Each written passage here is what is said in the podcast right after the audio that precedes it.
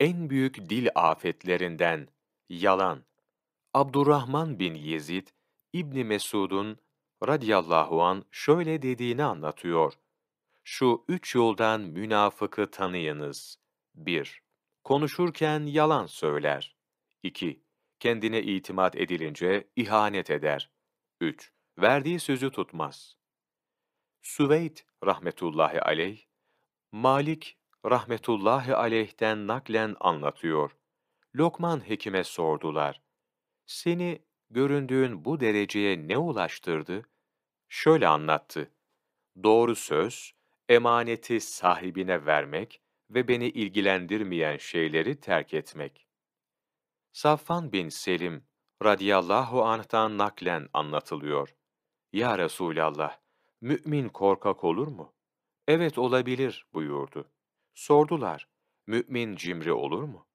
Evet olabilir buyurunca tekrar sordular. Mümin yalancı olur mu? Hayır, olamaz. Abdurrahman bin Abbas radıyallahu an diyor ki, en doğru söz Allah'ın Celle Celaluhu kelamıdır. En şerefli söz Allahu Teala'yı anmaktır.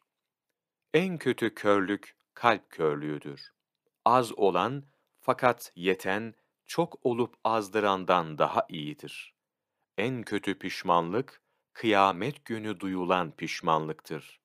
En hayırlı zenginlik gönül zenginliğidir.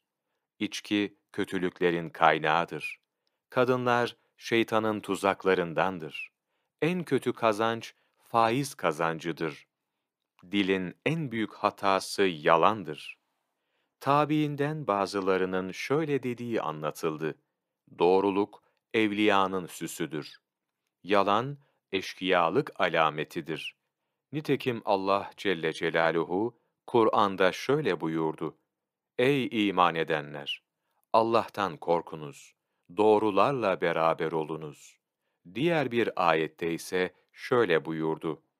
Doğru haber getiren ve doğru haberi tasdik eden kimseler var ya, işte muttakiler onlardır.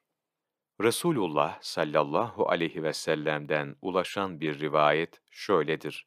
Yalan ancak şu üç yerde caizdir. Birincisi harpte. Çünkü harp bir hiledir. İkincisi, iki dargın kişinin arasını bulmakta. Üçüncüsü, karı ile kocanın arasını bulmakta.